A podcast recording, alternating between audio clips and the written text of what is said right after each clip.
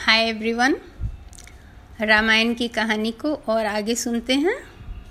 आपने अब तक सुना कि रामचंद्र जी के तीर लगने से बाली की मृत्यु हुई और मृत्यु के पहले उसने रामचंद्र जी से उसको मारने का कारण पूछा और रामचंद्र जी ने उसे समझाया।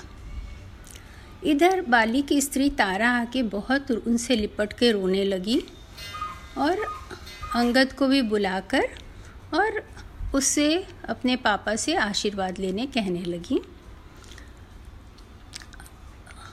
अंगद को बाली ने आशीर्वाद दिया और उसको सिर्फ़ ये समझाया कि कभी किसी से बहुत ज़्यादा प्रेम या कभी किसी से बहुत ज़्यादा दुश्मनी मत करना, क्योंकि वो दोनों में बहुत दोष हो जाता है। और उसके बाद बाली ने सुग्रीव को कहा कि मैं तुम्हें इस किंदा का राजा बनाता हूँ, जो कुछ हुआ उसे भूल जाओ और अंगद को अपने पुत्र के जैसे पाल कर बड़ा करना और तारा का ध्यान रखना। फिर रामचंद्र जी ने कहा सुग्रीव से कि बाली का जो है विधिवत अंत्येष्टि करो और इसके पुत्र को युवराज घोषित करो, अपना राज तिलक कराओ और अभी वर्षा ऋतु आ गई है तो मैं प्रस्थ वन जा रहा। पर्वत पे रहूँगा। तुम वर्षा ऋतु के बाद वहाँ आओ और अपने वानरों को सीता की खोज में लगा दो। तो सुग्रीव ने कहा, आपने जैसी आज्ञा दी है, मैं सब कुछ वैसा ही करता हूँ और मैं प्रतिज्ञा करता हूँ कि वर्षा ऋतु खत्म होते ही मैं आकर सारे वानर सेना को सीता माता की खोज में लगा दूँगा।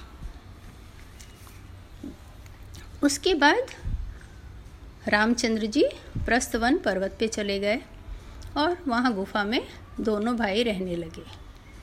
वर्षा ऋतु में उन्हें अकेले रहना बहुत ही दुखद लग रहा था और वो दिन भर सीता को याद करके दुखी होते थे। इधर सुग्रीव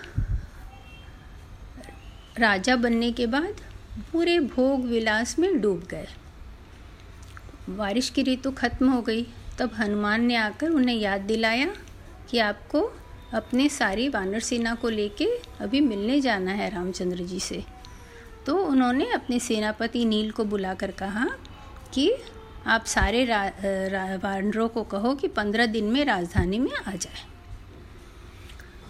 अब इधर क्या हुआ कि रामचंद्र जी ने देखा कि शरद ऋतु भी शुरू हो गई, कितने दिन निकल गए और अभी तक सुग्रीव नहीं आया। तो उन्हें एक दिन बहुत क्रोध आया। उन्होंने लक्ष्मण से कहा कि सुग्रीव राजमद में अपना काम भूल गया है। उसे किसकिंदा जाकर कहो कि यमलोक का दरवाज़ा भी बंद नहीं हुआ है। जिस रास्ते बाली गया है, मैं उसी रास्ते उसे भी भेज सकता हूँ। इतना सुनते ही लक्ष्मण बहुत क्रोधित हो गए और अपना वनु, धनुष बाण उठाकर किसकिंधा की ओर रवाना हुए। तब रामचंद्र जी ने उन्हें रोक कर कहा कि नहीं, उसका कोई अनिष्ट मत करना, सिर्फ़ उसे धम, धमकाना और उस, क्योंकि वो हमारा मित्र ही है।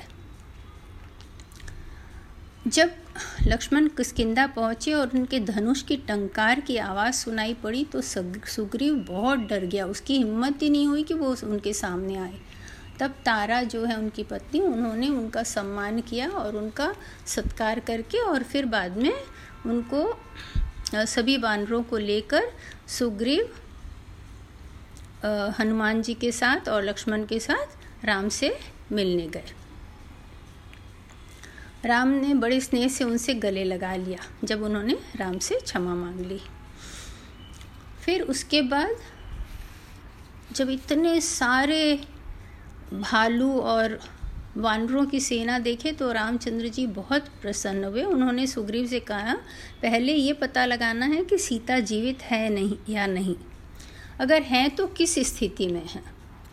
तो सुग्रीव ने वानर दलों को चार भागों में बांटा और हर एक को एक एक नायक उनका लीडर बनाया एक एक जनों को।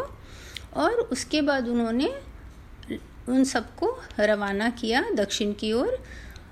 अंगद के नेतृत्व में जो बहुत चुने चुने हुए बानव थे, वो सब दक्षिण की ओर गए थे। उनमें से हनुमान जी भी साथ गए थे और रामचंद्र जी ने हनुमान जी को अपनी अंगूठी दी थी। और उन्होंने कहा था कि जब आप ये निशानी सीता को दिखाओगे तो वो समझ जाएँगे कि मैंने ही आपको भेजा है और उनको मेरा भी हालचाल सुनाना। उसके बाद सुग्रीव ने कहा कि भाई सबको को एक महीना का समय दे रहे हैं इसमें सबको आप जाओ और पूरा समा, उनका समाचार लेके ही वापस आना। बिना लिए जो भी वापस आएगा उसको मृत्युदंड मिलेगा।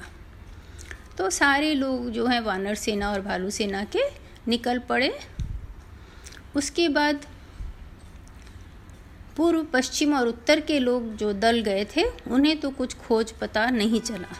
लेकिन जो दक्षिण के दल में गए थे, वो सारे वन, पर्वत और गुफाओं को पार करते करते समुद्र तक पहुँच गए। सामने अथा समुद्र गरज रहा था, अब कहाँ जाएँ?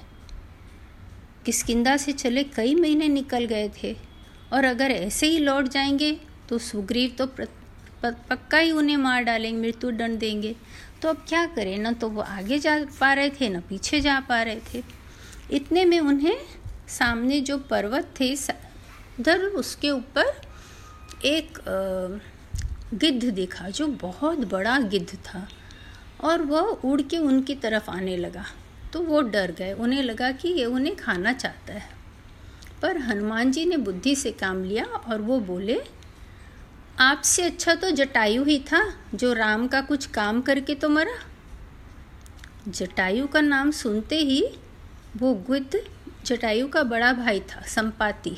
उसने कहा, वानरो, घबराओ मत, अपना परिचय दो।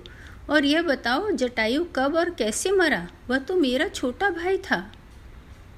तब अंगद ने सारा समाचार बताया। उसे सुनकर संपाति बोला, मैं तो बूढ़ा हो गया हूँ। नहीं तो मैं आपकी सहायता करता और अपने भाई के मृत्यु का बदला भी रावण से लेता। लेकिन मैंने कुछ महीनों पहले देखा था कि रावण एक स्त्री को लिए जा रहा है और वह हाँ राम हाँ लक्ष्मण कहकर रोती जा रही थी। वही सीता होगी। समुद्र के किनारे तुम लोग दक्षिण तक चले जाओ। और वहाँ से जब सौ योजन लंबे समुद्र को कोई पार कर लेगा तो सीता मिल सकती है।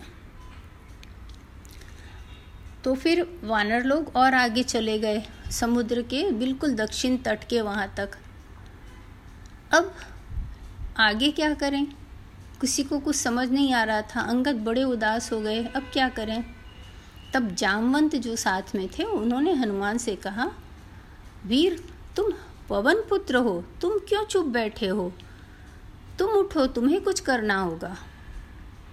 जब हनुमान जी ने ये सुना तो वो सिंह की तरह बिल्कुल अंगड़ाई लेकर उठे और उसके बाद उन्होंने सबसे हाथ जोड़ के आज्ञा मांगी कि मुझे जाने की आज्ञा दो।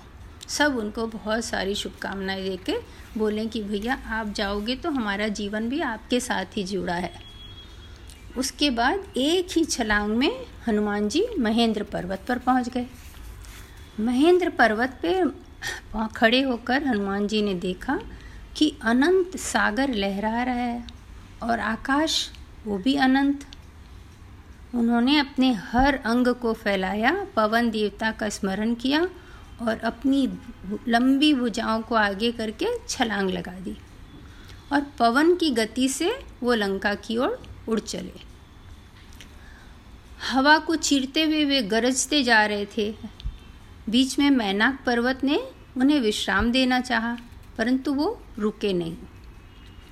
कुछ दूर कुछ दूर गए तो नागों की माता सुरसा, उनके बुद्धि बल का परीक्षा लेने मुँह फाड़ कर उनकी ओर दौड़ी। हनुमान जी ने बहुत विनय की, पर वह न मानी और अपना मुँह बढ़ाने लगी। तो हनुमान जी भी अपना शरीर बड़ा करते गए। जब उसका मुँह बहुत चौड़ा हो गया तो हनुमान जी ने अपना शरीर एकदम छोटा करके और उसमें घुस के बाहर निकल गए। तब उन्होंने कहा, माता, अब तो मैं तुम्हारे मुँह में घुस के बाहर आया हूँ, अब मुझे जाने की अनुमति दे दो।